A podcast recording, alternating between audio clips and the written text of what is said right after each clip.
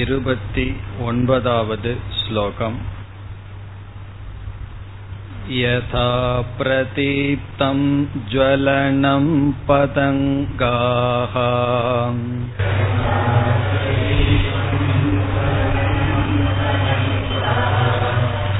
विशन्ति नाशाय समृद्धवेगाः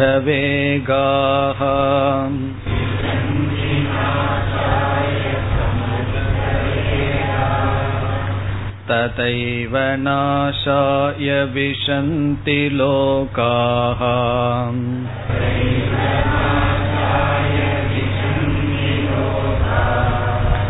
तवापि वक्त्राणि समृद्धवेगाः।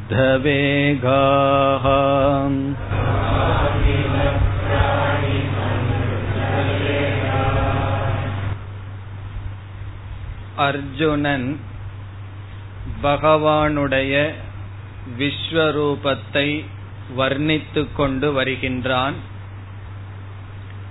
அப்படி வர்ணித்து கொண்டு வருகையில் அவனுடைய மனதில் மூன்று விதமான உணர்வுகள் அல்லது பாவனைகள் தோன்றின என்று நாம் பார்த்தோம்.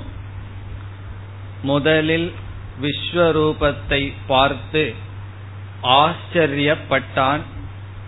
ஆச்சரியம் என்ற உணர்வுடன் சில வர்ணனைகள் செய்தான். அதைத் தொடர்ந்து அர்ஜுனனுக்கு வந்த உணர்வு பயம். ஆச்சரியத்தை தொடர்ந்து பயப்பட்டான். அந்த பயம் என்ற பாவனையுடன் இப்பொழுது அர்ஜுனன் பேசிக் கொண்டிருக்கின்றான். முப்பதாவது ஸ்லோகம் வரை பயம் என்ற உணர்வுடன் அர்ஜுனன் பகவானுடைய விஸ்வரூபத்தை வர்ணித்து வருகின்றான். நாம் சென்ற வகுப்புகளில் பயம் ஏன் வந்தது என்று பயத்தை பற்றி விசாரம் செய்தோம். இறைவனுடைய சிருஷ்டி செய்கின்ற தன்மையை பார்க்கும் பொழுது அவனுக்கு ஒரு மகிழ்ச்சி வருகின்றது. அதே ஈஸ்வரன் சம்ஹாரமும் செய்கின்றார். மரணம் என்ற தத்துவத்தை பார்க்கும் பொழுது பயப்படுகின்றான். ஈஸ்வரனிடம் இரண்டு அம்சங்கள். ஒன்று சிருஷ்டி செய்வது இனி ஒன்று அதற்கு முழுதும் முரண்பாடான அல்லது எதிரான சம்ஹார அம்சம். அந்த நாச அம்சமான ஈஸ்வரனுடைய ரூபத்தை பார்க்கும் பொழுது பயப்படுகின்றான். பிறகு வர்ணனையும் செய்கின்றான். இரண்டு உதாரணத்தின் மூலமாக எப்படி இறைவனிடம் சென்று நாசத்தை அடைகிறார்கள் என்று வர்ணிக்கின்றான். அதில் எப்படி நதியானது கடலை நோக்கி வேகமாக செல்கிறதோ அப்படி இந்த வீரர்கள் பகவானை நோக்கி வேகமாக சென்று அந்த விஸ்வரூபத்திற்குள் தன்னை அழித்துக் கொள்கிறார்கள் என்று இருபத்தி எட்டாவது ஸ்லோகத்தில் கூறினான். பிறகு இருபத்தி ஒன்பதாவது ஸ்லோகத்தில் பூச்சிகள் அல்லது சிறிய சிறிய கிருமிகள் எப்படி நெருப்பை நோக்கி வேகமாக சென்று தன்னை அழித்துக் கொள்கின்றதோ யதா பிரதீப்தம் ஜுவலனம் பதங்காகா. பதங்காகா என்றால் சிறிய பூச்சிகள் எப்படி ஜுவலனம் நன்கு எரிந்து கொண்டிருக்கின்ற நெருப்பை நோக்கி விஷந்தி அதை அடைகின்றது. எதற்காக? நாசாய தன்னை நாசப்படுத்திக் கொள்வதற்காக அடைகின்றது. அதுவும் மெதுவாக செல்கிறதா என்றால் சமிருத்த வேகாக. மிக விரைவாக தன்னை நாசப்படுத்திக் கொள்ள அவைகள் செல்கின்றன. நம்முடைய வாழ்க்கையிலும் சில சமயங்களில் நம்மை நாசப்படுத்திக் கொள்ள விரைவாக முயற்சி செய்வோம். அதற்கு யாராவது தடையாக வந்து இருந்தால் அவர்கள் மீதும் கோபம் வந்துவிடும். காரணம் என்ன? தந்தையிடம் ஒரு மாணவன் பணம் அதிகமாக கேட்கின்றான். எதற்கு தன்னை நாசப்படுத்திக் கொள்ள? தந்தை கொடுக்க மாட்டேன் என்றால் என்ன வருகின்றது? கோபம் வருகின்றது. அப்படி தன்னையே அழித்து கொள்ள எப்படி நாம் பல சமயங்களில் பிரவர்த்திப்பது போல் இந்த அரசர்கள் அனைத்தும் பகவானுடைய ஒளிர்கின்ற வாயுக்குள் சென்று நாசத்தை அடைகிறார்கள். ததைவ நாசாய விஷந்தி லோகாகா. இந்த உலகமே தன்னுடைய நாசத்திற்காக பகவானுடைய வாயை அடைகின்றது. சென்ற வகுப்பில் பகவானுடைய வாயெல்லாம் வர்ணிக்கப்பட்டது கோரமான பற்களை உடைய வாயுக்குள் இந்த வீரர்கள் சென்று அடைகிறார்கள் என்று கூறினான். இனி அடுத்ததாக இந்த வீரர்களெல்லாம் விஸ்வரூபத்தில் இருக்கின்ற கோரமான பகவானுடைய வாயை அடைந்தவுடன் பகவான் என்ன செய்கின்றார்?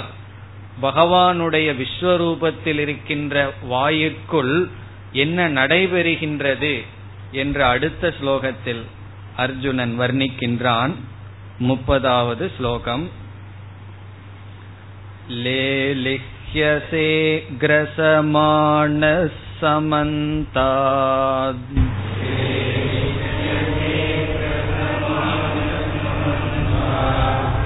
लोकान् समग्रान्वतनैर्ज्वलद्भिः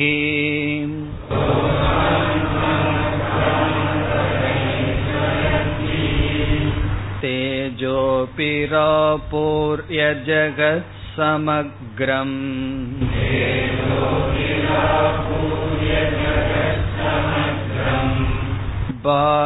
बासस्तवोग्रा प्रतपन्ति विष्णो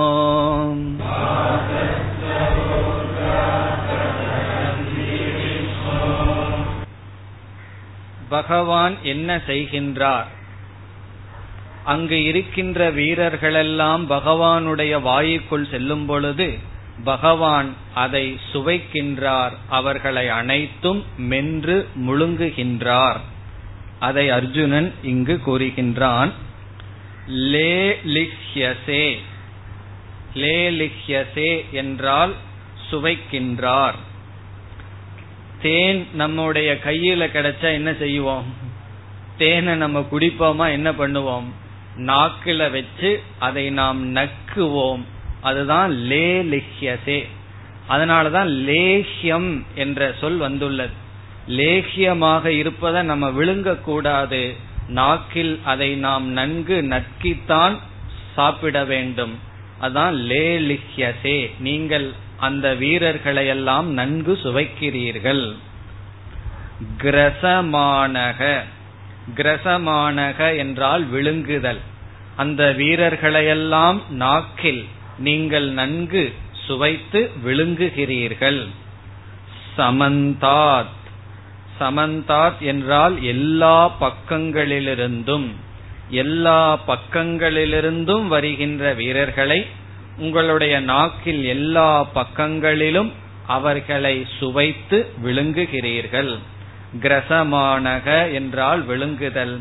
லேலிஹ்யசே என்றால் நாக்கில் அவைகளை சுவைத்தல். எவர்கள் லோகான் சமக்ரான் சமக்ரான் என்றால் அனைத்தும் லோகான் என்றால் அனைத்து லோகங்களையும். இங்கு லோகம் என்றால் மனிதர்களை குறிக்கின்றது. அனைத்து ஜீவராசிகளையும் நீங்கள் நாக்கில் சுவைத்து விழுங்குகிறீர்கள். எல்லா திசையிலும் இருக்கின்ற மக்களை நீங்கள் விழுங்குகிறீர்கள். எப்படிப்பட்ட வாயுக்குள் வதனைகி வதனம் என்றால் இங்கு மவுத் வாய் எப்படிப்பட்ட வாய். ஜுவலத் பிகி ஜுவலத் பிகி என்றால் அங்கு நெருப்புடன் கூடிய ஒளிர்கின்ற வாய்களினால் என்ன இங்க விஸ்வரூபம்? ஒரு வாய் அல்ல. பகவானோட எல்லா எண்ணிக்கைக்கு அற்ற வாய்கள் இருக்கின்றன தலைகள் இருக்கின்றன. அந்த வாயுக்குள் பகவான் அனைத்து உலகங்களையும் விழுங்கிக் கொண்டு இருக்கின்றார். பிறகு தேஜோபிகி ஆபூர்ய ஜெகத் சமக்ரம். சமக்ரம் என்றால் அனைத்து சமக்ரம் ஜெகத்து. அனைத்து உலகத்தையும் தேஜோபிகி தேஜஸினால் பகவானுடைய ஒளியினால் சக்தியினால் ஆபூர்ய நிறைந்து. அனைத்து உலகங்களும் பகவானுடைய ஒளியினால் சக்தியினால் நிறைந்து தவ உங்களுடைய உக்ராகா பாசக உக்ரமான ஒளிகள் சக்தி உங்களுடைய உக்ரமான உக்ரம் என்றால் எரிக்கின்ற உங்களுடைய தேஜஸானது பிரதபந்தி எரிக்கின்றது அனைவரையும் எரிக்கின்றது. ஹே விஷ்ணு. ஹே விஷ்ணு ஏ பகவான் உங்களுடைய இந்த ஒளியானது அனைவரையும் எரிக்கின்றது. இதெல்லாம் பகவானுடைய சம்ஹார ரூபத்தை அர்ஜுனன் பார்க்கின்றான். விஸ்வரூபத்துல எல்லாம் இருக்கின்றது. இப்பொழுது அவனுடைய கவனம் அனைத்தையும் அழிக்கின்ற ரூபத்தை பார்க்கின்றான் பயப்படுகின்றான். பிறகு அர்ஜுனனுக்கு புரியவில்லை. பகவான் யார் என்ற தத்துவமே புரியவில்லை. பொதுவா பகவான நம்ம என்ன சொல்லுவோம்? கருணை கடல் என்றெல்லாம் வர்ணிப்போம். இப்ப பகவான் என்ன செய்கின்றார்? எல்லோரையும் அழிக்கின்றார் துயரத்தை கொடுக்கின்றார். ருத்ரன்னு சொல்ற சொல்லுக்கே அழுக வைப்பவர் அர்த்தம் இப்படி பகவானை பார்த்தவுடன் அர்ஜுனனுக்கு சந்தேகம் வந்து விடுகிறது. நீங்கள் யார்? உங்களுடைய செயல்தான் என்ன? என்று இப்பொழுது அர்ஜுனன் பகவானிடம் கேள்வி கேட்கின்றான். நம்ம சாதாரணமா பகவான் என்று சொன்னால் எப்ப பகவான் ஞாபகமே வரும்? துயரம் என்று வந்தால் பகவான் ஞாபகம் வரும். காரணம் என்ன? அதை நீக்குபவர். துயரத்தை நீக்குபவர் பகவான். விக்னேஸ்வரகங்கிறதுக்கு அர்த்தம் என்ன தெரியுமோ? விக்னம் என்றால் தடைகள். தடைகளுக்கெல்லாம் ஈஸ்வரனாக இருப்பவர். ஒரு அர்த்தம் என்ன தெரியுமோ? எல்லா தடைகளையும் கொடுப்பவர்னு ஒரு அர்த்தம். ஆனா நம்ம அந்த அர்த்தத்திலேயா பகவான் கிட்ட போறோம்? எல்லா தடைகளையும் நீக்குவார்னு சொல்லி எது செய்தாலும் அந்த விநாயகருக்கு ஒரு போர்ஷன் கிடைச்சிரும். காரணம் என்ன? நமக்கு அவர் நன்மை செய்பவர் துயரத்திலிருந்து நீக்குபவர் ஆயில கொடுப்பவர் என்றெல்லாம் நினைத்து கொண்டிருந்தோம். இப்ப பகவானுடைய செயல் அர்ஜுனனுக்கு விருத்தமாக தெரிந்தவுடன் இப்பொழுது அர்ஜுனன் பகவானிடம் ஒரு கேள்வியை கேட்கின்றான். என்ன கேள்வி? நீங்கள் யார்? இவ்வளவு நேரம் பகவானர் இருந்துட்டு நீங்க யார்? நீங்க என்ன உங்களுடைய செயல் ஒன்றுமே எனக்கு புரியவில்லை என்று இப்பொழுது அர்ஜுனன் பகவானிடம் கேட்கின்றான். आख्याहि मे को भवानुग्ररूपः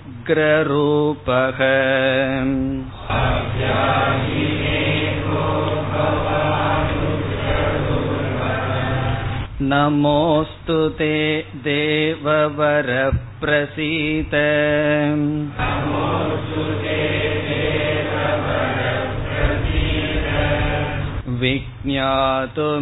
विज्ञातुमिच्छामि भवन्तमाद्यम्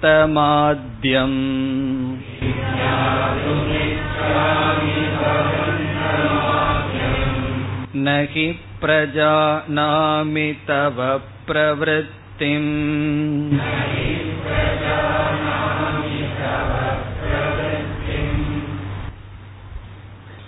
இப்பொழுது அர்ஜுனன் பகவானிடம் கேட்கின்றான் இதுவரை வர்ணித்துக் கொண்டு வந்தான் இதற்கு முன்னாடும் அர்ஜுனன் பேசிக் கொண்டிருந்தான். இப்பொழுது அர்ஜுனன் பகவானிடம் கேட்கின்ற கேள்வி என்ன கேள்வி?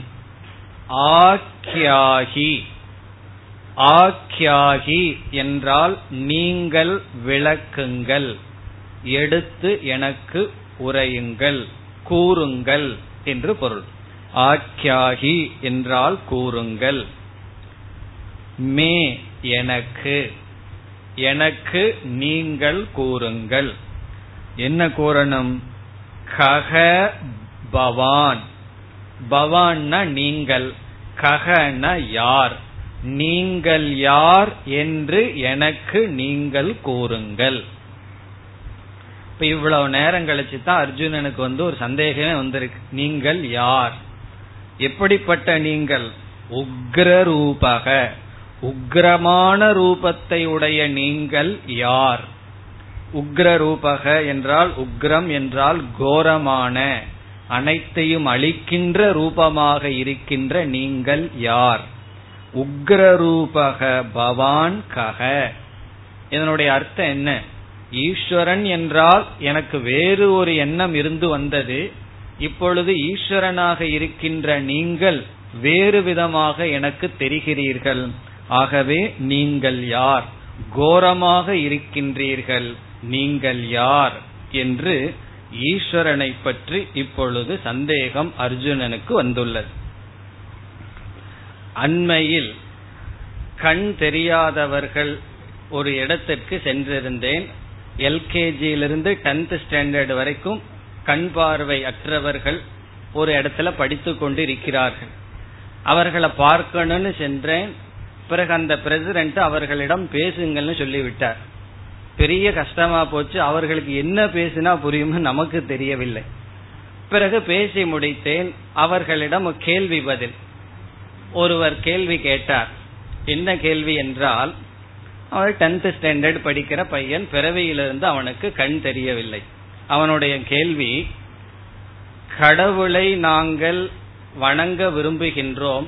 கடவுள் மீது நாங்கள் அன்பு செலுத்த விரும்புகின்றோம். பக்தி செலுத்த விரும்புகின்றோம்.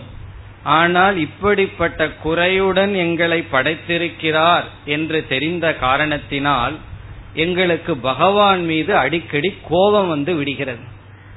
கோபம் வராமல் இருப்பது எப்படி? யார் மீது? பகவான் மீது எங்களுக்கு கோபம் வரக்கூடாது வெறுப்பு வரக்கூடாது. காரணம் என்ன? பகவானை நாங்கள் புரிந்து கொள்ள முடியவில்லை. இதுதான் அவர்களுடைய கேள்வி. காரணம் என்ன? ஒரு துயரம் என்று நமக்கு வரும்பொழுது ஒரு நாசம் என்று நமக்கு வரும்பொழுது அப்பொழுதுதான் தத்துவமே பிறக்கும். என்ன? யார் பகவான்? எதற்கு பகவான் இந்த மாதிரி எல்லாம் செய்யணும்? பதில் சொல்றோம்னு வச்சுக்குவோமே அது அவருடைய திருவிளையாடல். அப்படின்னு சொன்னா எப்படி இருக்கும்? இந்த மாதிரி நம்ம கஷ்டப்படுத்துறது தான் அவருடைய திருவிளையாடலா. நம்ம இந்த மாதிரி கஷ்டப்பட்டுட்டு இருக்கிறது பாக்கிறது தான் அவருடைய திருவிளையாடல்னு சொன்னா அந்த பகவான் ஹிட்லர் போல. காரணம் என்ன? அவருக்கு தான் போர் அடிச்சா யாராவது ஓட வச்சு சுடுவார். அப்படி நம்ம எல்லாம் கஷ்டப்பட்டுட்டு இருக்கிறதா பகவானுடைய வேலையா? நம்மை கஷ்டப்படுத்தி பார்க்கிறது தானா அதுதான் அர்ஜுனனுக்கு வந்த சந்தேகம். எல்லாம் கருணா ரூபாக கருணா மூர்த்தி அப்படின்னு பகவான நம்ம சொல்லிட்டு இருப்போம். ஆனா உக்ர ரூபமாக இப்பொழுது இருக்கிறீர்கள். நீங்கள் யார்? பிறகு உடனே பகவான் பார்த்து அர்ஜுனனுக்கு ஒரு பயம் வந்துருது.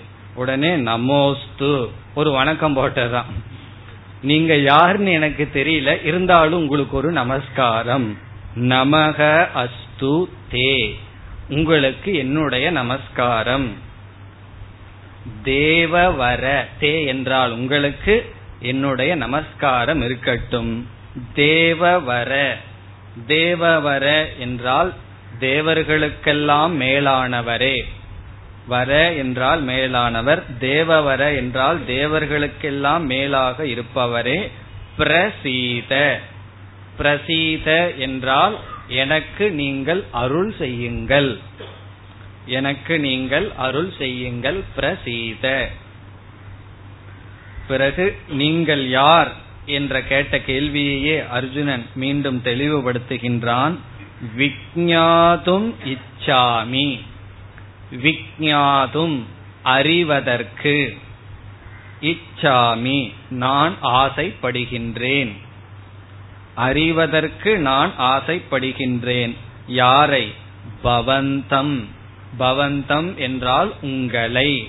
உங்களை அறிவதற்கு நான் ஆசைப்படுகின்றேன். எப்படிப்பட்ட நீங்கள்? ஆத்தியம். ஆத்தியம் என்றால் பகவானுக்கு லட்சணம்.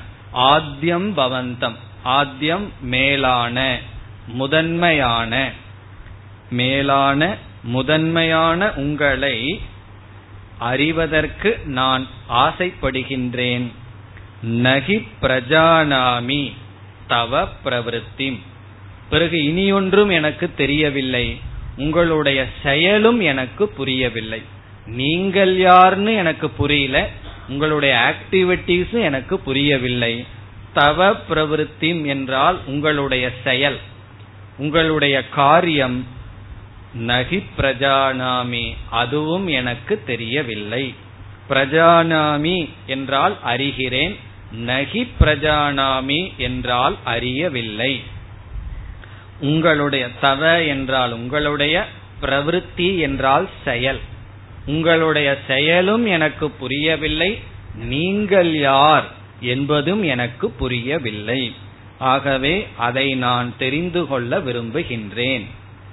இது அர்ஜுனனுடைய கேள்வி. சென்ற ஸ்லோகத்துடன் பயம் என்ற உணர்வு முடிவடைகிறது. இப்பொழுது அர்ஜுனன் கேள்வி இனி மூன்று ஸ்லோகங்களில் பகவான் பதில் சொல்வார் அதை கேட்டு அர்ஜுனனுக்கு மூன்றாவது பாவனை பக்தி என்ற உணர்வு வர இருக்கின்றது இனி இந்த கேள்விக்கு பகவான் என்ன பதில் சொல்கின்றார் என்று பார்ப்போம்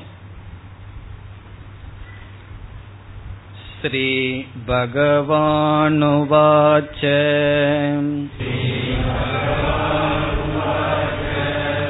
कालोऽस्मि लोकक्षयकृत्प्रवृद्धः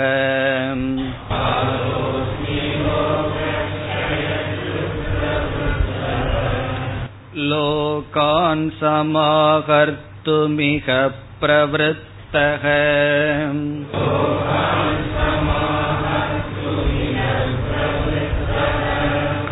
ऋतेऽपि त्वां न भविष्यन्ति सर्वे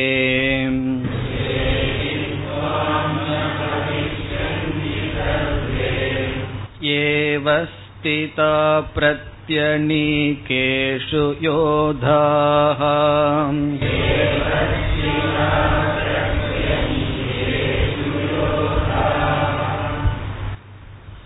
நீங்கள் யார் என்ற கேள்விக்கு பகவான் பதில் சொல்கின்றார் காலக அஸ்மி. நான் கால தத்துவமாக இருக்கின்றேன். ஐ ஆம் த டைம் நான் காலமாக இருக்கின்றேன். காலமே பகவான் தான். போர் அடிக்குது அப்படின்னு சொன்ன என்ன? பகவான் போர் அடிக்கிறார் அர்த்தம். காரணம் என்ன? டைமே பகவான் தான். காலமே பகவான் தான். காலக அஸ்மி. நான் காலமாக இருக்கின்றேன். காரணம் என்ன? எல்லாம் பிறப்பது ஒரு காலத்தில் இறப்பதும் ஒரு காலத்தில். டைமே நம்ம என்ன பண்ணிடும் இறப்புக்கு கொண்டு வந்து விடும். சாகிறதுக்கு என்ன முயற்சி பண்ணணும்னா பேசாம வெயிட் பண்ணிட்டு இருந்தா போதும். காலமே நம்மை அழித்து விடும். அதனால காயகல்பம் எல்லாம் சொல்றது என்ன தெரியுமோ? காயம் வந்து கல்பம் வரைக்கும் இருக்கும்னா கல்பமே மாறிக்கொண்டு இருக்கின்றது. காயம் எப்படி கல்பம் வரை இருக்கும்? அதிக நாள் இருக்கலாம். ஆரோக்கியமா இருந்தா அதுவும் ஒரு காலத்திற்கு உட்பட்டு. அப்படி அனைத்தையும் அழிக்கின்ற காலம் நான் என்று அடுத்த இரண்டு சொற்கள் காலத்திற்கு பகவான் கொடுக்கின்ற அடைமொழி. எப்படிப்பட்ட காலம்? காலம் எப்படிப்பட்டது என்றால் லோக க்ஷயகிருத்.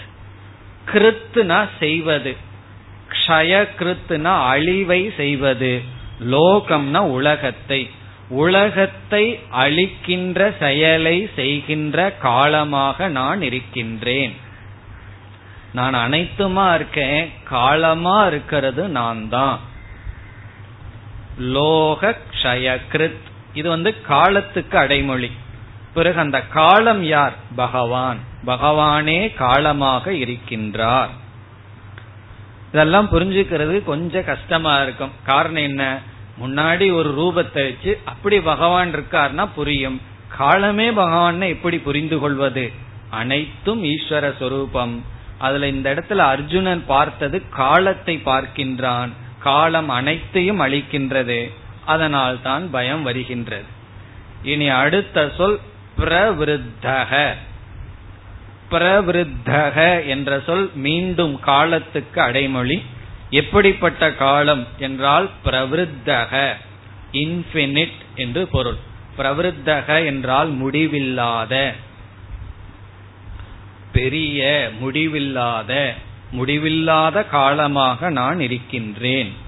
இந்த காலத்துக்கு வரையறையே கிடையாது. காலம் எப்போ தோன்றியதுன்னு சொல்ல முடியுமோ?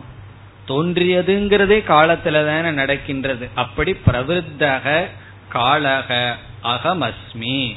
நான் காலமாக இருக்கின்றேன். பிறகு அர்ஜுனனுடைய முதல் கேள்வி என்ன? நீங்கள் யார்? பகவான் சொல்வார் அகம் சர்வம். நான் அனைத்தும். இந்த இடத்துல நான் காலமாக இருக்கிறேன்னு சொன்னார். பிறகு அர்ஜுனனுடைய இரண்டாவது கேள்வி உங்களுடைய பிரவருத்தி எனக்கு புரியவில்லை. இப்ப நீங்க எதற்காக இங்கு வந்துள்ளீர்கள்? என்ன செய்கிறீர்கள் எனக்கு புரியவில்லை.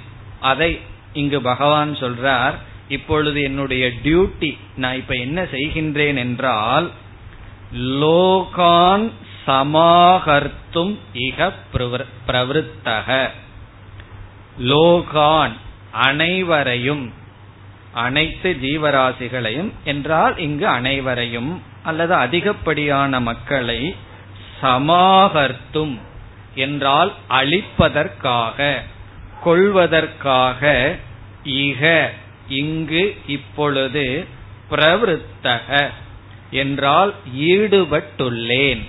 இப்ப என்னுடைய டியூட்டி என்னன்னா எல்லோரையும் அழிப்பது பூமி பாரத்தை குறைப்பது அதர்மத்தில் ஈடுபட்டவர்களை நாசப்படுத்துவது. அதுல தர்மத்தில் இருக்கிறவங்க கொஞ்சம் சேர்ந்தும் போகத்தான் போகிறார்கள். அப்படி அனைவரையும் நான் அழிப்பதற்கு இப்பொழுது நான் ஆரம்பித்து விட்டேன். அதுதான் என்னுடைய பிரவருத்தி. பிறகு அர்ஜுனன் நினைக்கலாம் எங்கிட்ட காண்டீவம் இருக்கு. உங்ககிட்ட என்ன இருக்கு? வெறும் குதிரையினுடைய கயிறு தான் இருக்கு. நீங்க எப்படி அழிக்க முடியும்? என்றால் அர்ஜுனனுக்கு கொஞ்சம் ஓவர் கான்பிடன்ஸ் கர்ணனுக்கு அதே ப்ராப்ளம் தான். ஒன்னா ஓவரா இருக்கும் இல்ல லெஸ்ஸா இருக்கும். இந்த மீடியமா இருக்கிறது என்னைக்குமே கஷ்டம்தான். இப்ப அர்ஜுனன் என்ன நினைக்கலாம்? நான் தானே எல்லாத்தையும் அழிக்க போறேன். நீங்கள் யாருன்னு நினைக்கலாம்? இப்போ இங்கு பகவான் சொல்றார் நீ இல்லாட்டியுமே அவர்களெல்லாம் இருக்க மாட்டார்கள். ரிதேபி துவாம். துவாம் ரிதே. நீ இல்லாமல் போனாலும். நான் காட்டுக்கு செல்கின்றேன் நல்லா ரொம்ப அடம் பிடிச்சான்னு வச்சுக்குவோமே. பகவான் வந்து சொல்லி பார்ப்பார் ஒழுங்கா உன்னுடைய கடமையை செய்யணும் செய்ய மாட்டேன் நான் போறேன்னு என்ன சொல்லிடுவார்? போன்னு சொல்லிடுவார். காரணம் என்ன? ரிதே பித்வாம். நீ இல்லாவிட்டாலும் சர்வே ந பவிஷ்யந்தி. இங்கு யாரும் இருக்க போவதில்லை. உனக்கு எதிரில் இருப்பவர்கள் யாருமே உயிரோட இருக்க போறதில்லை. நீ இல்லாவிட்டாலும். சில பேர் வீட்டுல அப்பப்ப பயப்படுத்துவார்கள். இந்த மாதிரி ரொம்ப தொல்லை கொடுத்த அப்படின்னு சொன்னா நான் ஆசிரமத்துக்கு போயிருவேன். ஏற்கனவே கீத கிளாஸுக்கு போயிட்டு இருக்கேன் எனக்கு அஞ்சாறு ஆசிரம அட்ரஸ் எல்லாம் தெரியும். அப்படியே சொல்லி பயமுறுத்துவார்கள். அப்படி பயமுறுத்துறதுல இருந்தே ஷூரா தெரிஞ்சுக்கலாம் போக மாட்டார்கள். காரணம் என்னன்னா பயமுறுத்தும் போது மெதுவா பயமுறுத்துவார்கள். சரி போயிருங்களேன் நீங்க இல்லைன்னா கொஞ்சம் சௌரியமா இருக்கும் அப்படின்னு சொல்லிடுவாங்களோன்னு பயத்துல பயமுறுத்துவார்கள். அப்படி இங்க பகவான் வந்து அர்ஜுனன் கிட்ட சொல்றார் நீ இல்லைனாலும் கூட இவர்களெல்லாம் இருக்க மாட்டார்கள். அதனால நான் காட்டுக்கு போறேன் கடமையை செய்யலின்னு சொன்னா நீ இருன்னு நான் சொல்றது உன்னுடைய நன்மைக்காகத்தான். ஆகவே துவாம் ரிதே நீ இல்லாவிட்டாலும் சர்வே. இங்க இருக்கிறவங்க யாரும் ந பவிஷ்யந்தி இருக்க போவதில்லை. யார் எவர்கள்? ஏ எவர்கள்? அவஸ்திதாகா. அவஸ்திதாக இங்கு இருக்கிறார்கள். இங்கு கூடியிருக்கிறார்கள். எவர்கள்? பிரத்யனீகேஷு அநீகம் என்றால் போர்க்களம். பிரத்யனீகம் என்றால் இரண்டு பக்கத்திலும் இருக்கின்ற இரண்டு பக்கத்திலும் இருக்கின்ற கௌரவர்கள் பாண்டவர்கள். இந்த இரண்டு பக்கத்திலும் இருக்கின்ற யோதாகா வீரர்கள். யோதாகான வீரர்கள். இந்த இரண்டு படைகளுக்குள்ளும் இருக்கின்ற எந்த வீரர்கள் இங்கு அமர்ந்திருக்கிறார்களோ அதாவது அணிவகுத்து நின்று கொண்டிருக்கின்றார்களோ அவர்கள் நீ இல்லாவிட்டாலும் இருக்க மாட்டார்கள். இப்ப அர்ஜுன் என்ன நினைச்சிட்டு இருக்கான் நான் தான் கர்த்தா நான் தான் இவர்களை எல்லாம் கொள்கின்றேன் பாவம் எனக்கு தான். நீங்க பாட்டுக்கு கொள்ளுங்கன்னு சொல்லிட்டு போய்க விடுவீர்கள். ஆகவே நான் வந்து இவர்களை கொல்ல விரும்பவில்லை என்றெல்லாம் நினைக்கின்றான். அதனால பகவான் சொல்றார் நீ இல்லாவிட்டாலும் இவர்கள் இருக்க மாட்டார்கள். ஆகவே நீ என்ன செய்ய வேண்டும்? என்று அர்ஜுனனுக்கு ஒரு அட்வைஸ் ஒரு உபதேசம் செய்கின்றார். அடுத்த ஸ்லோகத்தில் முப்பத்தி மூன்று तस्मात्त्वमुत्तिष्ठ यशो लभस्व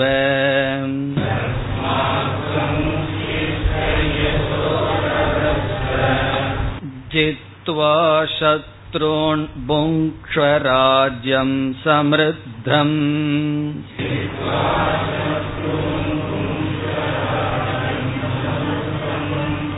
मयैवैते निहिताः पूर्वमेव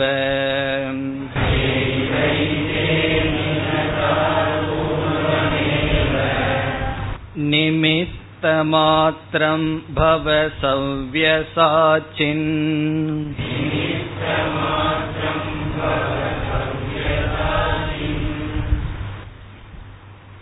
அர்ஜுனனுக்கு நேரடியாக ஒரு அட்வைஸ் நீ இப்பொழுது என்ன செய்ய வேண்டும்? அதை சொல்கின்றார் தஸ்மாத் ஆகவே. ஆகவே. ஆகவே என்றால் என்ன? என்னுடைய இப்பொழுது செயலே இவர்களை அழிப்பதுதான். நீ இல்லாவிட்டாலும் இவர்களை நான் அழிக்கத்தான் போகின்றேன். ஆகவே. துவம் உத்திஷ்ட. நீ எழுந்திரு. உத்திஷ்ட என்றால் எழுந்திரு. சோர்வாக அமர்ந்திருக்க வேண்டாம். துவம் உத்திஷ்ட நீ எழுந்திரு. யசக லபஸ்வ. லபஸ்வ என்றால் அடைவாயாக யசக என்றால் புகழை. நீ புகழை அடைவாயாக. காரணம் என்ன? அர்ஜுனன் போர் புரிந்தால் அவர்களை வீழ்த்திவிட்டால் அந்த வெற்றியினுடைய புகழை அவன் அடைவான். பிறகு ராஜ்யத்தையும் நீ அனுபவிப்பாய் என்று கூறுகின்றார் பகவான். ஜித்துவா ஷத்ரூன். ஷத்ரூன் பகைவர்களை ஜித்துவா வென்று பகைவர்களை வென்று சமிருத்தம் ராஜ்யம். சமிருத்தம் என்றால் செழிப்பான ராஜ்யம் நாட்டை ராஜ்யத்தை புங்ஷுவ அனுபவிப்பாயாக. செழிப்பான ராஜ்யத்தை நீ அனுபவிப்பாயாக. நீ புகழை அடைவாயாக. பகைவர்களை வென்று ராஜ்யத்தை அனுபவிப்பாயாக. பிறகு அர்ஜுனனுக்கு சந்தேகம் வந்துடலாம் கண்டிப்பா நீங்க வெற்றி எனக்கு தான் சொல்கிறீர்களா? அல்லது இந்த கர்ணன் வேற இருக்கானே அவனை பார்த்து அர்ஜுனனுக்கு கொஞ்சம் பயமும் வேற இருக்கு. ஆகவே இந்த எனக்கு தோல்வியும் வந்து விடலாமா என்ற பயம் வரும் பொழுது பகவான் இந்த இடத்துல தெளிவுபடுத்துறார் உனக்கு தோல்வி வராது கண்டிப்பாக வெற்றிதான். காரணம் என்ன? ஏற்கனவே அவர்களை நான் கொன்று விட்டேன் அப்படின்னு சொல்கின்றார். மயா ஏவ ஏதே நிகிதாகா. ஏதே என்றால் இவர்கள். இங்கு இருக்கிறவர்களெல்லாம் மயா ஏவ என்னாலேயே நிகிதாகா கொல்லப்பட்டிருக்கிறார்கள். எப்பொழுதுனா பூர்வமேவ இதற்கு முன்னே என்னால் இவர்கள் கொல்லப்பட்டு விட்டார்கள். இதனுடைய அர்த்தம் என்ன? அப்ப அங்கெல்லாம் வெறும் பிணங்கள் தான் கிடக்குதான்னு பொருள் அல்ல. அவர்கள் என்னால் கொல்லப்பட்டு விட்டார்கள்னா அவர்களுடைய மரணத்தை நான் நிச்சயம் செய்து விட்டேன். அவர்கள் ஏற்கனவே என்னால் கொல்லப்பட்டவர்களாக இருக்கிறார்கள். பூர்வமேவ இதற்கு முன்னாடியே என்னாலேயே அவர்கள் கொல்லப்பட்டிருக்கிறார்கள். காரணம் என்ன? தர்மம் எங்க இருக்கோ அங்கு வெற்றி எங்கு அதர்மம் இருக்கோ அங்கு தோல்வி. முழு இதிகாசம் புராணத்திலிருந்து நம்ம மைய கருத்தை எடுக்க வேண்டியது ஒரே ஒரு கருத்து தான் வெற்றி தர்மத்திற்கு. இது வந்து நமக்கு அவ்வளவு சுலபமா புரியறதில்லை. காரணம் என்ன? அதெல்லாம் அந்த காலத்துல இந்த காலத்துல அப்படி இருந்தா அவன் பிழைக்க தெரியாதவன்னு சொல்லி அதுக்கெல்லாம் சில லாங்குவேஜ் இருக்கு சொல்லுவார்கள். உண்மையே பேசினா உனக்கு சாப்பாடு கிடைக்காது. இப்படி எல்லாம் சொல்லுவார்கள். நமக்கு புரிஞ்சுக்க வேண்டிய கருத்து என்னன்னா தர்மம்தான் வெற்றிக்கு காரணம். தர்மத்தின் மூலமாகத்தான் நாம் எதையும் அடைய முடியும். ஆகவே பகவான் கூறுகிறார் அதர்மம் செய்த அவர்கள் என்னால் கொல்லப்பட்டுள்ளார்கள். பிறகு அர்ஜுனன் கேட்கலாம் அவர்களெல்லாம் கொல்லப்பட்டுட்டா நான் எதற்கு இங்க நிக்கணும்? நிமித்த மாத்திரம் பவ. நீ வந்து என் கையில ஒரு நிமித்தமா இருக்கு இந்த இடத்துல நிமித்தம் என்றால் இன்ஸ்ட்ருமெண்ட் கரணம். நீ என் கையில ஒரு கரணமா இரு கருவியாக மட்டும் இரு. மாத்திரம்னா மட்டும். இந்த இடத்துல நிமித்தம்ங்கிற சொல்லுக்கு கரணம் இன்ஸ்ட்ருமெண்ட் கருவி என்று பொருள். நிமித்த மாத்திரம் வெறும் கருவியாக மட்டும் பவ நீ இரு. கடைசி சொல் சவ்யசாச்சின்.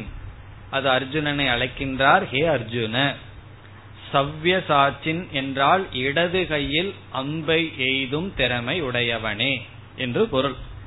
அவன் ரெண்டு கையிலையும் போர் புரிவான். ரைட் ஹேண்ட்லயும் பண்ணுவான் லெப்ட் ஹேண்ட்லயும் கூட அவன் போர் புரிவான். ஏ அப்படிப்பட்ட அர்ஜுனா நீ எனக்கு ஒரு கருவியாக மட்டும் இரு.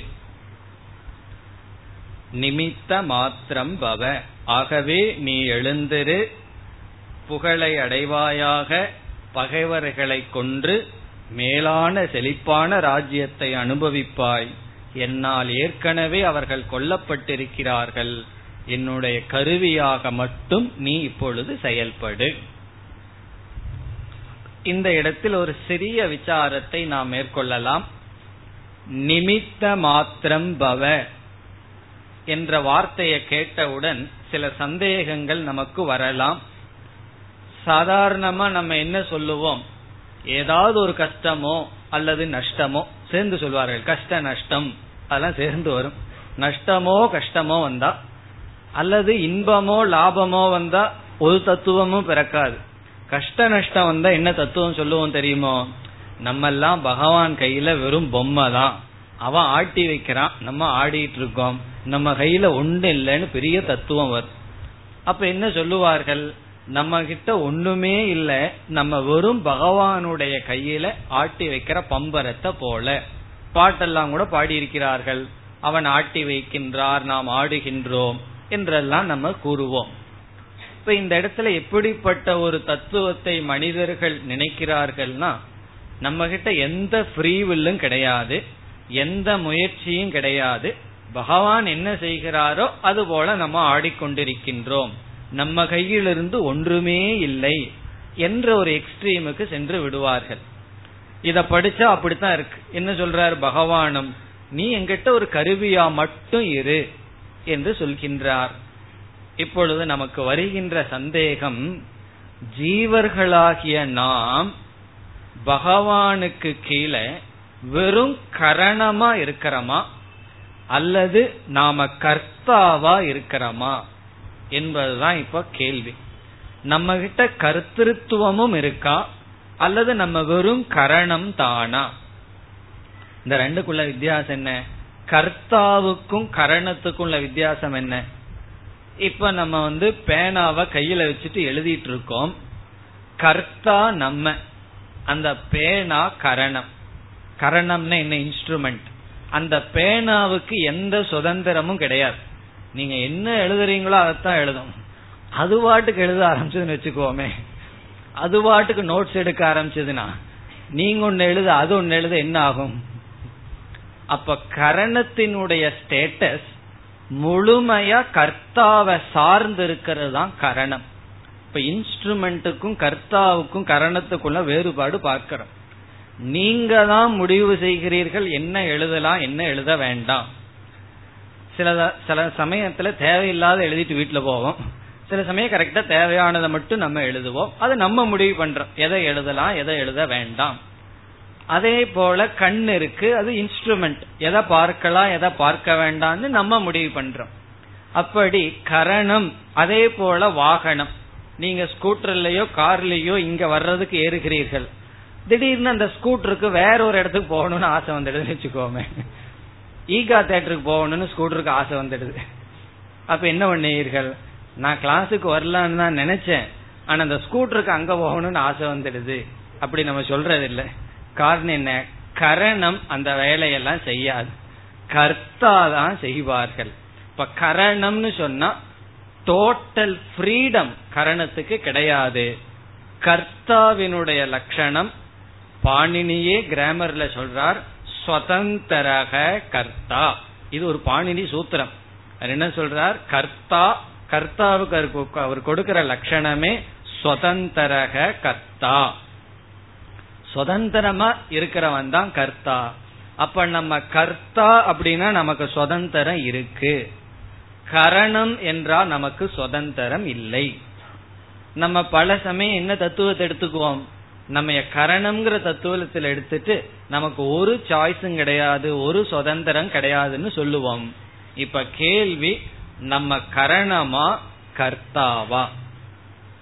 இதுல கர்த்தாதான் அப்படிங்கிறது பதில். அதை புரிஞ்சுக்கிறதுக்கு சில குழு பார்ப்போம்.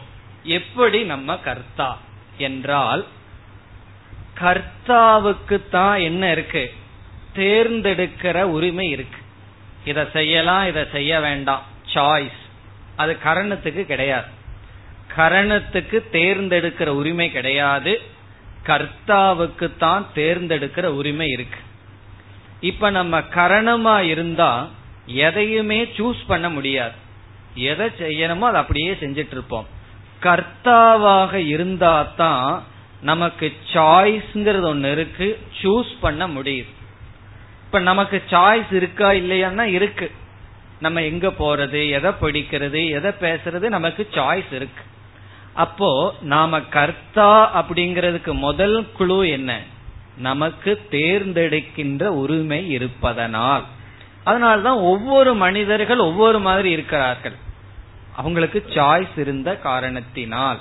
இப்ப இந்த நேரத்தை இந்த இடத்துல பயன்படுத்தலாம்னு யார் தேர்ந்தெடுத்தா? யாருமே நம்ம கழுத்தை பிடிச்சு தள்ளல. இந்த இடத்துல இந்த நேரத்துல இருக்கணும்னு சொல்லி இப்ப நமக்கு சாய்ஸ் இருக்கிறது. இதுவும் சில பேர்த்துக்கு சந்தேகம் வந்துடும். அந்த சாய்ஸும் கூட பகவான் தானே முடிவு பண்ணாருன்னு சில பேர் சொல்லுவார்கள். அதனால ரெண்டாவது குழு என்னன்னு சொன்னா எந்த இடத்துல சாய்ஸ் இருக்கோ அந்த இடத்துல தான் கன்ஃபியூஷன் மோகமே வரும்.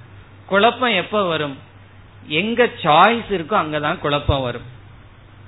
இப்ப வந்து ஒருவர் என்னிடத்துல ஒரு பழத்தை கொடுத்தாருன்னா எனக்கு குழப்பமே வராது. அவர் என்ன பண்றாரு? ஒரு ஆப்பிள் ஒரு ஆரஞ்சை வச்சுட்டு இதுல ஏதோ ஒன்ன சூஸ் பண்ணுங்கிற அப்ப எனக்கு குழப்பம் வந்துரு. ஏன்னா சாய்ஸ் வந்தாச்சு. இதுல எதை நம்ம சூஸ் பண்ணலாம்? ஆரஞ்ச சூஸ் பண்ணி புளிச்சதுன்னா என்ன ஆகிறது? இந்த சாய்ஸ் எல்லாம் நமக்கு வந்துடும் இப்ப எப்பொழுது குழப்பம் வருதோ அது எப்ப வரும்னா எங்க சாய்ஸ் இருக்கோ அங்கதான் குழப்பம் வரும். இப்ப மோகம்ங்கிறது எப்ப வரும்னா எங்க நமக்கு தேர்ந்தெடுக்கிற உரிமை இருக்கோ அங்கதான் மோகம் வரும். இப்ப நம்ம நல்லா தெரியும் நமக்கு குழப்பம் இருக்கா இல்லையா? யாராவது எனக்கு குழப்பமே இல்லை. மனசு என்னைக்கு தெளிஞ்சிருக்குன்னு சொல்லுவோமா? நம்ம எவ்வளவு தூரம் குழம்புகின்றோம் இதை செய்யலாமா அதை செய்யலாமா? நம்ம ஒழுங்கா பூட்டினோமா இல்லையா? இந்த மாதிரி எவ்வளவோ குழப்பம். சைக்கிளை பூட்டிட்டு வந்தோமா இல்லையா? இதெல்லாம் ஞாபகப்படுத்தி விடுறேன். உங்களுக்கு குழப்பம் வரட்டும்னு சொல்லி. வீட்டை ஒழுங்கா பூட்டிட்டு வந்தோமா இதெல்லாம் என்னன்னா கான்ஃபிளிக்ட் இத செஞ்சமா செய்யலாமா? இப்படி பண்ணலாமா? அப்படி பண்ணலாமா? நம்ம மனசே எப்பொழுதுமே குழம்பிட்டே இருக்கு. இந்த குழப்பம் நமக்கு வர்றதிலிருந்து என்ன தெரியுது? நமக்கு ஏதோ சாய்ஸ் இருக்கு. அதனால தானே குழம்புறோம் சாய்ஸே இல்லைன்னா குழம்பவே மாட்டோம். இப்ப இதுல இருந்து கரணத்துக்கு குழப்பமே வராது. பேனாவுக்கு எப்பாவது கன்ஃபியூஷன் வந்திருக்குமா? உங்க காருக்கோ ஸ்கூட்டருக்கோ கன்ஃபியூஷன் வருமா? அந்த கன்ஃபியூஷன் எல்லாம் நமக்கு தான் காரணம் நம்ம கர்த்தாவாக இருப்பதனால். ஆகவே நம்ம கரணம் மட்டுமல்ல சில சமயம் கரணமாம் இருக்கும். ஆனா நம்ம கரணம் மட்டுமல்ல நம்ம கர்த்தாக்கள். காரணம் என்ன? நமக்கு குழப்பமும் இருக்கு. தேர்ந்தெடுக்கிற உரிமையும் நமக்கு இருக்கின்றது. இனி அடுத்த கருத்து என்னன்னா கரணத்துக்கு பாப புண்ணியம் கிடையாது. நீங்க வந்து ஸ்கூட்டர்ல இங்க வந்திருக்கீங்க அல்லது பேனாவில் நல்லது எழுதினோம்னா பேனாவுக்கு புண்ணியம்னு சொல்லியோ அதாவது ஸ்கூட்டர்னா இனர்ட்னு சொல்லலாம். அந்த காலத்துல எல்லாம் குதிரையில போவார்கள். இப்ப குதிரையில இங்க ஒரு உயிரினத்தோட இங்க வர்றோம். அதனால அந்த குதிரைக்கு புண்ணியம் எல்லாம் கிடையாது. காரணம் என்ன? அது ஒரு இன்ஸ்ட்ருமெண்ட் கரணம். ஆனால் கர்த்தாவுக்கு தான் பாப புண்ணியம்ங்கிற பலன். இப்ப நமக்கு பாப புண்ணியம்ங்கிற பலன் இருக்கின்றது. அதுல இருந்து என்ன தெரியுது? நம்ம வந்து வெறும் இன்ஸ்ட்ருமெண்ட் அல்ல. கர்த்தாவாக இருந்த காரணத்தினாலதான் பாவத்தையோ புண்ணியத்தையோ சம்பாரிச்சிருக்கோம். சில பேர்த்துக்கு அந்த சந்தேகம் வந்துடும் பாவ புண்ணியம் எனக்கு இருக்குன்னு எப்படி சொல்வீர்கள்? அதை எப்படி நிரூபிக்கிறதுனா பாப புண்ணியம் சுக துக்கத்தை கொடுத்து எக்ஸாஸ்ட் ஆகும். நமக்கு சுக துக்கம் இருக்கா இல்லையா? ஏன்னா பாப புண்ணியம் எனக்கு இருக்கா இல்லையான்னு நம்ம பார்க்க முடியாது. பாப புண்ணியம் அதிர்ஷ்ட பலன் கண்ணுக்கு தெரியாத பலன். பாப புண்ணியம் எப்படி வெளிப்படுகிறது? சுகத்தை கொடுத்து துக்கத்தை கொடுத்து வெளிப்படுகிறது. ஆகவே சுக துக்கத்தை நம்ம அனுபவிக்கிறதுனால அதற்கு காரணமான பாப புண்ணியம் நமக்கு இருக்குன்னு புரிஞ்சுக்கிறோம். இந்த பாப புண்ணியம் கரணத்துக்கு இல்லை கர்த்தாவுக்கு தான் ஆகவே நாம கர்த்தா அப்படின்னு புரிஞ்சு கொள்றதுக்கு என்னென்ன காரணம்? நமக்கு தேர்ந்தெடுக்கிற உரிமை இருக்கு நமக்கு குழப்பம் இருக்கின்றது நமக்கு பாப புண்ணியம் இருக்கின்றது. பாப புண்ணியம் இருக்குன்னு எப்படி தெரியுது? சுக துக்கத்தை நம்ம அனுபவிக்கிறதுனால. இனி ஒரு கால் நாம் கர்த்தா இல்லைன்னு வச்சுக்குவோமே. இப்ப இந்த மூன்று கருத்தும் மூன்று பாயிண்டும் நாம கர்த்தான்னு நிலைநாட்ட. ஒரு கால் கற்பனை பண்றோம். நம்ம எல்லாம் கர்த்தா இல்ல. நம்ம எல்லாம் வெறும் இன்ஸ்ட்ருமெண்ட் கரணம் தான் சொன்னா அடுத்த கேள்வி யார் கர்த்தா? நம்ம வந்து வெறும் இன்ஸ்ட்ருமெண்ட் கரணம் தான் சொன்னா கர்த்தா யாருன்னா ஜீவனை விட்டா இருக்கிறது ஈஸ்வரன் தான் ஜெகத்து ஜடம் நம்ம அனுபவிக்கிறதுக்கான ஃபீல்டு இப்ப இருக்கிறதே மூணு தத்துவம் தான். ஈஸ்வரன் ஜெகத் ஜீவன். இப்ப ஜெகத் வந்து இனர்ட் பிரின்சிபிள் ஜடமானது. நம்ம வந்து ஜீவர்கள். நம்மவும் கரணமாயிட்டோம்.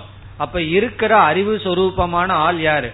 ஈஸ்வரன் ஒருத்தன் தான். அப்ப ஈஸ்வரன் என்ன ஆயிருவார் அவர் கர்த்தாவாக மாறி விடுவார் அவர் கர்த்தா ஆயிட்டா என்ன ஆகும்னா அவருக்கு சாய்ஸ் இருக்கும் அவருக்கு குழப்பம் இருக்கும் அவருக்கு பாவ புண்ணியம் வந்துடும். அப்ப அவர் யாருன்னா? குழம்பிட்டு இருப்பார் நம்ம சின்ன குழப்பம் சின்ன மூளை சின்ன குழப்பம். அவருக்கு எல்லா மூளையும் அவருடைய மூளை. இப்ப அவருடைய குழப்பம் எப்படி இருக்கும்னா பெரிய குழம்பையா இருப்பார். யார்? ஈஸ்வரன். அவர் எல்லா நேரம் கான்ஃபிளிக்டோட இருப்பார். இதை பண்ணலாமா? இவனுக்கு அதை கொடுக்கலாமா? இதை கொடுக்கலாமா? நமக்கு கீழே நாலு பேர் வேலை செஞ்சா யாருக்கு என்ன வேலை கொடுக்கறதுல எவ்வளவு கஷ்டப்படுறோம்? பகவானுக்கு எவ்வளவு கஷ்டம் இருக்கும் இந்த கொசுவை இவனுக்கு அடிக்க வைக்கலாமா? இதெல்லாம் பகவான் திட்டம் போட்டுட்டு இருப்பார். என்ன பண்ணலாம்? பெரிய கான்ஃபிளிக்டா இருக்கும். அப்ப ஈஸ்வரன் ஆர் யாருவார்? ஈஸ்வரன் சம்சாரியா மாறிடுவார். எப்பொழுதுனா நாம வெறும் இன்ஸ்ட்ருமெண்டா இருந்தா. நாம வெறும் கரணமா இருந்தா பாப புண்ணிய ஈஸ்வரனுக்கு போகும். க மோகம் ஈஸ்வரனுக்கு போகும் பிறகு சாய்ஸ் ஈஸ்வரனுக்கு போகும். அது போக கூடாது போகாது. காரணம் என்ன? நமக்கு தான் பாவ புண்ணியம் நமக்குத்தான் மோகம் இருக்கிறது நமக்குத்தான் என்ன இருக்கின்றது? சாய்ஸ் இருக்கின்றது. ஆகவே என்ன புரிஞ்சுக்கிறோம்? நாம் கர்த்தா கரணம் அல்ல. இந்த இடத்துலயும் குழப்பம் இருக்கு. நாம கரணம் இல்லைன்னா சில சமயம் சாய்ஸே இல்லையேன்னா. சாய்ஸ் இல்லாத சூழ்நிலைய கர்த்தாவாகிய நாம் ஏற்படுத்தி கொள்கின்றோம். கர்த்தான்னு சொன்னா நமக்கு சாய்ஸ் இருக்கு. எதுக்கு சாய்ஸ் இருக்கு? முக்தி அடைகிறதுக்கு சாய்ஸ் இருக்கு. பந்தப்படுறதுக்கும் சாய்ஸ் இருக்கு. பந்தப்படுறதுக்கு என்னென்ன பண்ணணுமோ அதையெல்லாம் பண்ணினதுக்கு அப்புறம் நான் இப்ப வந்து பந்தப்பட்டு இருக்கிறேன்னா அது கர்த்தாவினுடைய செயல். ஆகவே சில சமயங்கள்ல நம்ம கரணம்னு நினைக்க ஏன் தோணுதுன்னா கர்த்தாவாக இருந்து சில சமயங்கள்ல அகப்பட்டு கொள்வோம். அப்ப என்ன ஆகும்னா அப்ப அகப்பட்டு கொண்ட உடனே நமக்கு சாய்ஸ் இல்லாம போகுது. இப்ப சாய்ஸ் இல்லாத சூழ்நிலைய உருவாக்கி அதுல சிக்கிட்டது யாருன்னா நம்ம தான் அதுல போய் அகப்பட்டு கொண்டோம்.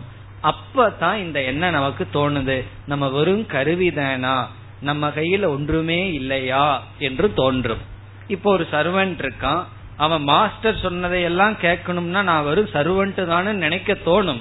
ஆனா இவர் மாஸ்டர் இவர் சொல்றதையெல்லாம் கேட்கலான்னு முடிவு பண்றது கர்த்தா தான் அவன் நினைச்சா விலகி போயிருக்கலாம். ஆனா ஏதோ ஒரு சூழ்நிலையில அவங்கிட்ட அகப்பட்டு விடுவான். குத்தடிமைய போல.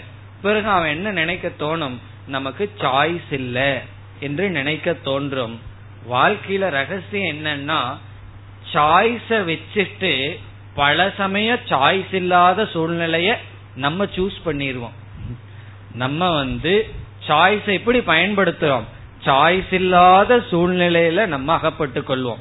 இந்த செஸ் விளையாடுறது போல செஸ் விளையாடிட்டு இருக்கும் போது அந்த ராஜா எப்படி அகப்பட்டு கொள்வார்னு அவருக்கு ஃபுல் சாய்ஸ் இருக்கு. அவங்க மந்திரிகளை எல்லாம் எப்படி பயன்படுத்தலான்னு. அந்த பயன்படுத்துறதுல வர்ற தவறுதனால அவர் என்ன பண்ணுவார்? சாய்ஸ் இல்லாத சூழ்நிலையில போயிருவார். தேர்ந்தெடுக்க முடியாத சூழ்நிலையில நம்ம போறோம். அது நாம் தேர்ந்தெடுத்தது. இப்ப நாம தேர்ந்தெடுத்து தேர்ந்தெடுக்க முடியாம நம்ம போய் அகப்பட்டு கொள்றோம். அதனால நம்ம கரணம்னு சொல்லக்கூடாது. நாம் கர்த்தாக்கள் தான். இப்ப ஜீவர்களுக்கு இத செய்யலாம் இத செய்யக்கூடாது. இங்கு போகலாம் இத போகக்கூடாது. இத பார்க்கலாம் இத பார்க்க கூடாது இப்படி வாழலாம் இப்படி வாழக்கூடாதுங்கிற சாய்ஸ் இருக்கு. அதனாலதான் தர்ம சாஸ்திரமே உபதேசிக்கப்பட்டிருக்கு. நாம வெறும் கரணமா இருந்தா தர்மசாஸ்திரம் வியர்த்தமாயிரும். எதுக்கு தர்மசாஸ்திரம்? கரணத்துக்கு தர்மசாஸ்திரம் கிடையாது. யாருக்கு சாய்ஸ் இருக்கோ அவர்களுக்கு தான் தர்மசாஸ்திரம். இப்ப தர்மசாஸ்திரமே பயனற்றதாகிவிடும்.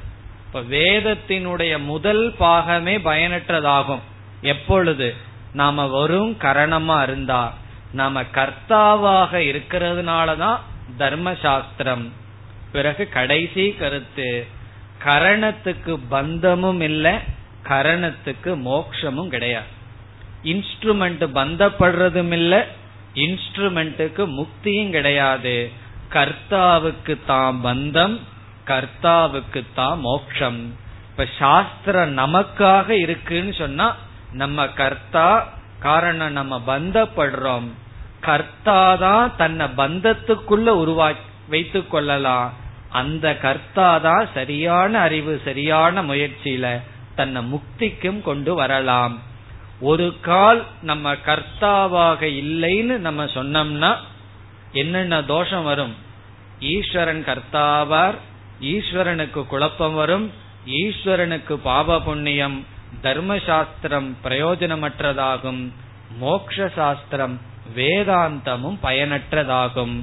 அப்படியெல்லாம் ஆகக்கூடாதுன்னு சொன்னா எப்படி புரிஞ்சுக்கணும்? நாம் கர்த்தா. நமக்கு ஃபுல் சாய்ஸ் இருக்கிறது. அப்போ ஃபுல் சாய்ஸ் இருக்குன்னா நான் பறக்கணுமே பறக்கலையேன்னா. ஒரு குறிப்பிட்ட நியதிக்குள் நமக்கு ஃபுல் சாய்ஸ் இருக்கு.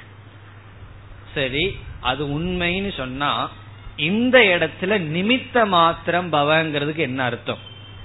இந்த விசாரமே எதற்கு வந்தது? அர்ஜுனனை பார்த்து பகவான் என்ன சொல்லிட்டார்? நீ பேசாம என் கையில ஒரு அம்ப போல இரு. ஒரு இன்ஸ்ட்ருமெண்டா இருன்னு சொல்லிட்டார். நம்ம இவ்வளவு நேரம் இதுக்கு ஆப்போசிட்டா சொல்லிட்டு இருந்தோம். பகவான் என்ன சொன்னாரோ அதற்கு முரண்பாடா பேசிட்டு இருந்தோம். அப்ப இந்த வார்த்தையினுடைய அர்த்தம் என்ன? நீ என்னுடைய வெறும் இன்ஸ்ட்ருமெண்டா நிமித்தமா இரு. என்பதனுடைய அர்த்தம் என்ன என்றால் ரொம்ப ககனமான அர்த்தம். ககனம்னா ஆழ்ந்த அர்த்தம் இந்த இடத்துல இருக்கு. நீ என்னுடைய நிமித்தமாக இருக்கின்ற சாய்ஸ செய் அப்படின்னு அர்த்தம். நீ எனக்கு கருவியாக இருக்கின்ற முடிவை தேர்ந்தெடு அப்படின்னு அர்த்தம். நீ கர்த்தாவாரு எதற்கு கர்த்தான்னா எனக்கு கீழ்ப்படுகின்ற கர்த்தாவாக இரு. அதாவது நம்ம எவ்வளவோ பேரை பார்க்கிறோம். ஒருவரிடம் நம்ம சரணடையணும். அதுவும் கர்த்தா தான் இப்போ ஒரு குருவை நம்ம சரணடைகிறோம் அந்த குருவை சரணடைகிறதுனா என்ன? நம்ம கிட்ட இருக்கிற எல்லா சாய்ஸையும் விட்டு நீங்க என்ன சொல்றீங்களோ அதை நான் கேட்கறேன்னு சிஷ்யம் போய் குரு கிட்ட சொல்லணும். எனக்கு தெரியல. கார்பண்ய தோஷோ உபகத ஸ்வபாவக. எனக்கு எந்த அறிவும் இல்லை. நீங்க தான் என்ன வழி நடத்தணும்னு ஒரு சிஷ்யன் குருவிடம் போய் சரணடையும் போது என்ன செய்யறான்? அவனுடைய சாய்ஸ் எல்லாம் தியாகம் பண்றான். அவனுடைய புத்தி அறிவு செயல் எல்லாத்தையும் விட்டுட்டு நீங்க சொல்றபடி நான் நடக்கிறேன்.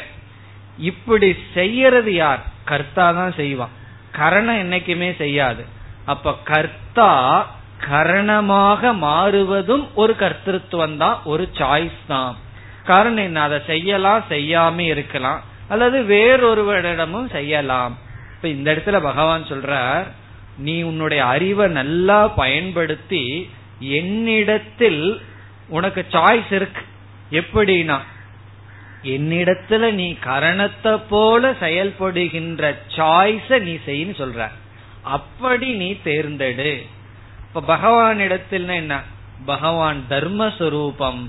தர்மத்திடம் நீ சரணடைந்து விடு. தர்மத்திடம் சரணடைந்து ஒரு இன்ஸ்ட்ருமெண்ட போல இரு. அந்த இடத்துல உனக்கு சாய்ஸ் இல்ல. இப்ப என்ன அர்த்தம்னா என்னுடைய சாய்ஸ நான் ஒருத்தரிடம் விட்டு கொடுக்கறேன். எனக்காக நீங்க முடிவு பண்ணுங்கன்னு ஒரு கருத்தை சொல்றேன்னா யாரிடம் ஒப்படைக்கிறதுங்கிறதுல எனக்கு தான் சாய்ஸ் இருக்கு. அப்படி என்னிடத்தில் நீ சரணடை. இதனுடைய அர்த்தம் என்னன்னா கர்மயோகி பவ. நீ கர்மயோகியாக இரு. அதுதான் இதனுடைய சாரம். இப்ப நிமித்த மாத்திரம் பவ என்பதனுடைய மைய கருத்து நீ கர்மயோகியாக இரு. தர்மத்திற்குட்பட்டு இரு. நீ என்னுடைய கருவியாக இரு. அதுவே ஒரு பெரிய சாய்ஸ் தான். கொஞ்சம் யோசிச்சா தான் புரியும் இந்த இடம். காரணம் என்ன? நாம கரணம் அல்ல நான் கர்த்தா. எப்படிப்பட்ட கர்த்தான்னா நான் என்ன வந்து ஒப்படைக்கின்றேன். பகவான் கையில என்னை நான் விட்டு விடுகின்றேன். அதற்கு பிறகு நன்றே வரினும் தீதே வரினும் நானே இதற்கு நாயகம் எல்லாம் பாடுவார்கள். காரணம் என்ன? அதை நம்ம சூஸ் பண்ணணும். அதற்கு நான் கர்த்தாவாக இருந்து என்னை நான் ஒப்படைக்கின்றேன். இது வந்து கர்மயோக லெவல்ல நம்மளுடைய கர்த்திருவத்தை கரணத்துவமா மாத்திக்கிறோம். நான் பகவானுடைய இன்ஸ்ட்ருமெண்ட் பகவான் தர்ம ரூபவான் அந்த தர்மத்தை நான் பின்பற்றுகின்றேன். இது ஒரு பொருள். இனியொரு பொருள் வந்து இவர்களையெல்லாம் அழிக்கின்ற கர்த்தா நான் அல்ல. இவர்களுடைய அழிவுக்கு நான் கர்த்தா அல்ல. அர்ஜுனனுக்கு வந்த துயரமே நான் அழிக்கின்றேன் என்று. இவர்கள் அழிவுக்கு காரணம் அதர்மம். அவர்கள்தான் அவர்களை அழிச்சுக்கிறாங்க. அதர்மம் அவர்களை அழிக்கின்றது. அதற்கு நான் கர்த்தா அல்ல. அர்ஜுனன் ஏன் துயரப்படுறான்? நான் தான் இவர்களை கொல்றேன்னு நினைச்சிட்டு துயரப்படுறான். இப்ப பகவான் சொல்றார் நீ கொல்லவில்லை. அவர்களுடைய அதர்மம் அவர்களை கொள்கின்றது பிறகு நீ நிமித்த மாத்திரம் இவ. இந்த இடத்துல ஒரு இவங்கிற வார்த்தையை போட்டுக்கணும் நீ ஒரு நிமித்தத்தை போல. நீ வந்து வெறும் நிமித்தம்தான். நிமித்தத்தை போல. கர்த்தா இவ ஒரு இன்ஸ்ட்ருமெண்ட போல நீ இரு. நீ வெறும் ஜடமான ஒரு கருவி அல்ல. இன்ஸ்ட்ருமெண்ட போல பாவனையை ஏற்றுக்கொள். ஆகவே இந்த இடத்துல பகவான் ஒரு கர்மயோகியாக இரு என்று சொல்கின்றார். அதுதான் நிமித்த மாத்திரம் என்பதனுடைய சாரம். மேலும்